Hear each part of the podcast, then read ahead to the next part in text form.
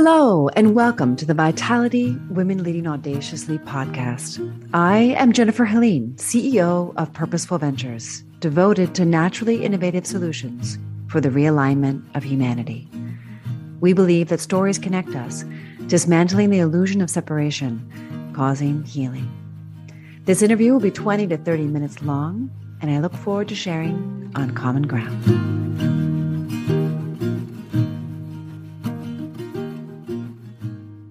Hello and welcome to Vitality Women Leading Audaciously. Today, the honored guest on our show is Heather Dominique, all the way from New York City. Although some of you are in New York City or are listening, um, she is here to share with us her story and to tell us um, how we can overcome some of the things that are mostly unseen that are definitely holding us back or captive, as she says. Heather, welcome to the show. Tell us about yourself. Thank you, Jennifer. I'm so, so happy to be here and really looking forward to this conversation. I think probably just I'll start off with a snippet as much as possible. I've been self employed for almost 20 years now. Before that, I was actually a high school drama and English teacher.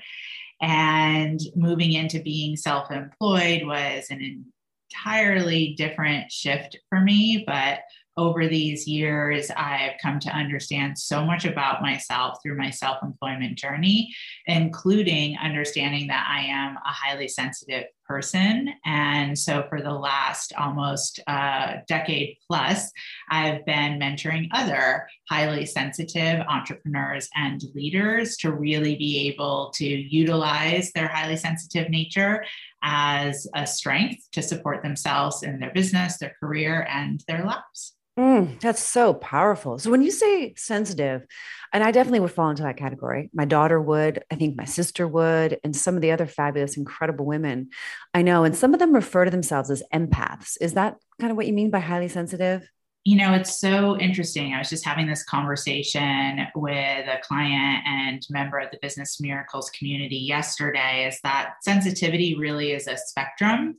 And so, for those of us who are highly sensitive, and then a little bit further on the spectrum is definitely that person who's an empath.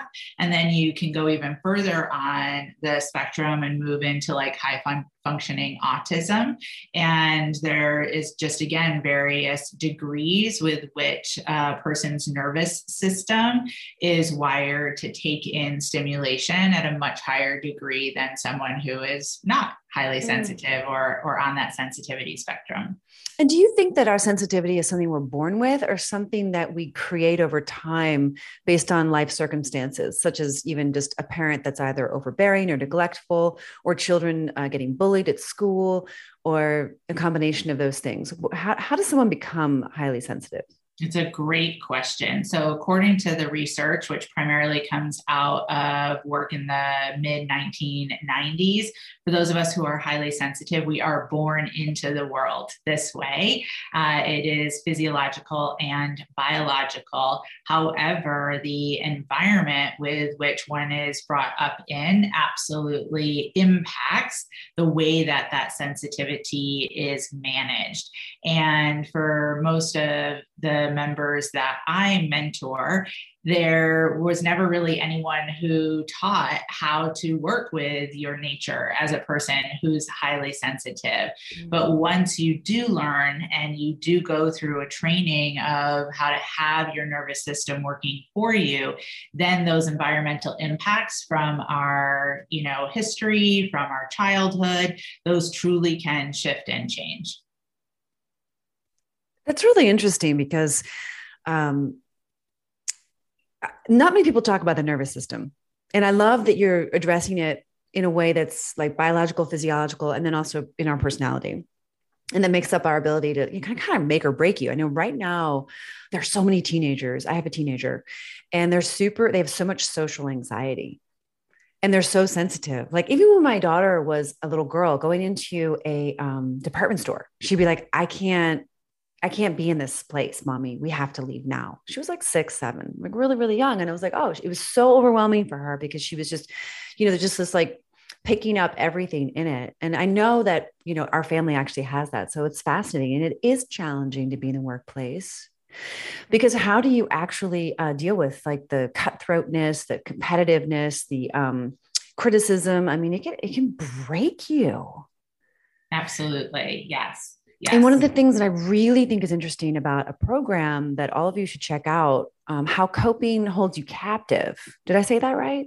How coping keeps you captive. Yes. How coping keeps you captive because we all have these coping mechanisms. We need them. We all develop them. There's nothing wrong with it. It's just that they they're they, they might actually be keeping us captive. I'd love to hear more about what that means inside of your program and inside of your work. Yes, absolutely. So, for those of us who are highly sensitive, I've identified three primary coping mechanisms. And these coping mechanisms have been developed, just like you said, to really serve and support us working with what we had available at the time, right? And Yet, for those of us who are called to be highly sensitive entrepreneurs and leaders, it's really important that we learn to go beyond coping and into our strength space of creating. So, those coping mechanisms that I've identified are the coping mechanism of pushing, the coping mechanism of hiding, and then what I like to call the coping mechanism of combo plattering, which is a combination of the two pushing and hiding. And I'm happy to go into more detail if that's helpful about each of those coping mechanisms.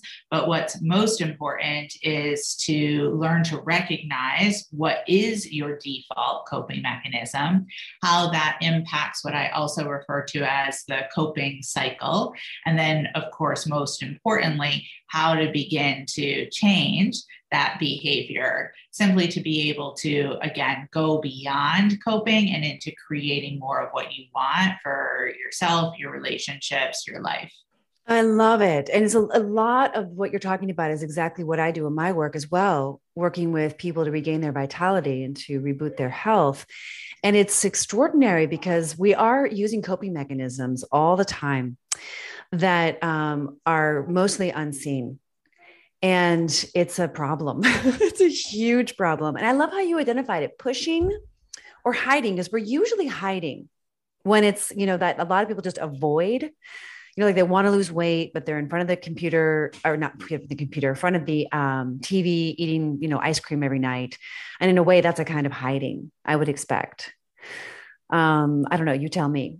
Because hiding is like the avoidance, right? We all do that we don't we have a tough, tough email we get we don't answer it you know we have a difficult conversation to have we kind of skirt around it um, that's hiding right I would say yes. So, for those of us who are highly sensitive, I think what's probably important to mention at this point is that the research shows that there's 20% of us who were born into the world highly sensitive. Hmm.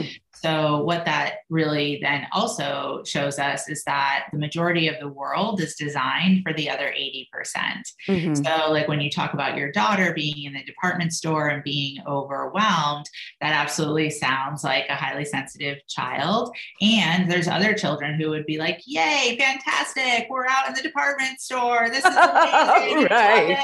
right. right? I, I, would be like your daughter and you know finding a spot underneath the coat rack um, like that's pretty much where i spent like you know shopping trips when i was when i was younger hmm. and so again that really does impact those coping mechanisms because as highly sensitives we unconsciously learn somewhere along the line of like oh this world is not designed for me i don't fit in i feel different I associate being different with being wrong. I don't want to be found out. So I have to find a way to protect myself. Yeah. So the pushers, they're going to get done what an 80 percenter, as I like to say, an 80 percenter will get done, but it will come at a very high cost. They'll be overexhausted, they'll be overworked, um, can often really show up in um, health and physical issues and yeah. also relationship issues. Yeah. The hiders are going to are going to default more to the type of behavior that you explained in my work that will show up as you know the business owner who has like the most beautiful website they have like the best you know programs and they aren't really out there having selling conversations right? Mm. or they're the person who's really taking care of everybody else. They will walk your dog for you. They will watch your kids they will feed your hamster they will fold your laundry and then at the end of the day they're like why don't i have anything happening in my business? Right? Yeah. so various types of avoidant behavior. And then again that combo platter is like what i like to say is like the definition of highly sensitive insanity because you're literally going back and forth back and forth stop brake you know brake gas brake, brake gas and you you feel like you're going crazy and why you can't get anywhere. So again um, those coping mechanisms really helped us to be able to you know maybe sounds a little dramatic but survive in this 80% world. And it is time to allow ourselves to no longer be held captive just in that coping space, but to be able to go into the thriving space of creativity. It's really beautiful work. Um, what happened for you that when you were able to like gain freedom from the captivity after being able first to identify and see what it is, like how I call them saboteurs or like, you know, these unseen, like we have to be radically honest with ourselves and then loving and then accepting. And then we have to integrate that's exa- at least been my experience with the thousands of people that I've helped with behavioral change um, in, in, in the realm of health and um, leadership and transformation. But for you, like what what was it that I don't know? Did you overcome it? Did you find freedom from it? Did you integrate it? Like what word would you use in terms of like what you got from yourself before as you're creating this body of work? I would say I definitely changed my relationship with my coping mechanism. So I will for sure out myself as a recovering pusher. And I can really remember like one moment where there really began to be a significant like flip of the internal switch and it was just like a regular business day. And i was you know working from home because i've been working from home for almost 20 years now way ahead of the pandemic curve. And um, i was like getting things done. And it was like almost like i had this out of body experience. And i was like floating above myself and watching myself literally move around my new york city apartment wow. like a chicken with its head cut off and I thought, like, wow, like anyone else would look at that and maybe say, like, look at how productive she is. Yet I could see that it was the anxiety that was driving the quote unquote productivity. And I remember thinking to myself, like, I cannot sustain this this this there will come a time when this will be a crash and burn situation yeah. Yeah. and that was you know really the the beginning of this shift and at that time i didn't even know yet that i was highly sensitive i hadn't even heard that phrase i didn't know what it meant mm-hmm. but that was really the beginning and um, and then as i shifted more into my own journey and experience of what it meant to be highly sensitive and what needed to change mm-hmm. about how I went about you know my business my life as a result and then was able to you know move my experience into the tools and teachings and trainings that I've developed since Wow, that's really extraordinary. I'm sure anyone who's experienced that level of productivity can, you know, relate to the fact that they know at some point it's going to burn out or they do you know they get adrenal mm-hmm. fatigue they get you know uh, autoimmune disorder they get you know yes. some some version of whatever uh, the universe wants to kind of say, "Hey, you got it. This like something you got to do something about this." But you know, there's so yeah. much embedded in this. There's like um, you know trauma bonding. You know, there's like uh, there's just all these different attachment styles. I mean, there's so many right. nuances inside of like why we do what we do. Yes. And then, of course, to recognize it, and then I love how you said that to shift your relationship because for me, that's been actually the same. Um, mm-hmm. I have this. I, I call her I don't think I've ever even said this live. I have this aspect of my personality that is amazing. Like she just gets it done. Like unbelievable. Like I can do a week's worth of work in like two hours. You know, it's just like, whew. and I call her the brittle black swan. Ah. Like, you do not want to be around her. She's not nice. She like sucks the joy out of every molecule. And it's like, don't get in her way. You know so it's it's funny um, I laugh we can laugh at it now but i mean the longest time she was yes. running the show right you know and right. i had to be like hey brittle black swan let's have some tea we're, gonna, we're, gonna, change this relationship like i need you yes. sometimes but i really you know like you are wreaking havoc in my relationship yes. anyway just a little comic yes. yes I so um, appreciate that. It's a beautiful visual. Yeah, really well. Mm-hmm. So, vitality is, of course, our topic on this show. And I'm curious how you maintain your vitality. Like when things are crazy busy, right? You're in that go mode, pushing through. Um, even if you're shifting your relationship with it, you know sometimes it can you know be intense so how do you find your balance what is your kind of daily practice so to say to help yeah, your vitality i think the key really is that daily practice you know because as i'm listening to you um, i definitely of course like all of us and especially especially over these last couple of years major times of intensity right yet I can really like honestly look back again, even just over these last couple of years and see such a difference in the way that I relate with that intensity. And I'm able to relate with the intensity differently because of what I do on a daily basis. So, you know, a real aspect, a real foundational piece of the work that I do in the highly sensitive leadership training programs is about core practice and consistency. That's two of our three primary pillars. And as part of those core practices and consistency, I teach tools to manage your energy as a person who's highly sensitive, Amazing. not just in those times of intensity or in times of crisis or difficulty, but as a non negotiable on mm. a day to day. And because I do that and I truly walk my talk with those tools and that teaching, is then in those moments of intensity, yes, it's intense, but there are no longer, you know, I no longer, the black swan is not leading the show, right? she, she's just, she's like it. preening her feathers and like pokes her head out when needed. Um, and that's, that really is my experience now. It's just com- completely changed. Um, and I'm so, so grateful because I just don't even think you and I would be here having this conversation today if I hadn't made those changes for sure. Yeah, it's so beautiful. We can really honor this uh, sensitivity in us and, and capitalize on it, so to say, you know, leverage it and really embrace it and share it. Uh, it's really beautiful. Mm-hmm. Yeah, I don't think, I don't know that we would have met if it hadn't been this way. I can say probably most likely not. Amazing. Mm-hmm. Yeah. And I love that you walk your walk and talk your talk because when we talk about vitality, a lot of people are thinking, oh, well, I need to like skin brush or I need to drink more water or whatever in those health, like physiological things. And although those things are wonderful, um, what you're talking about is uh, what I call sealing up power leaks.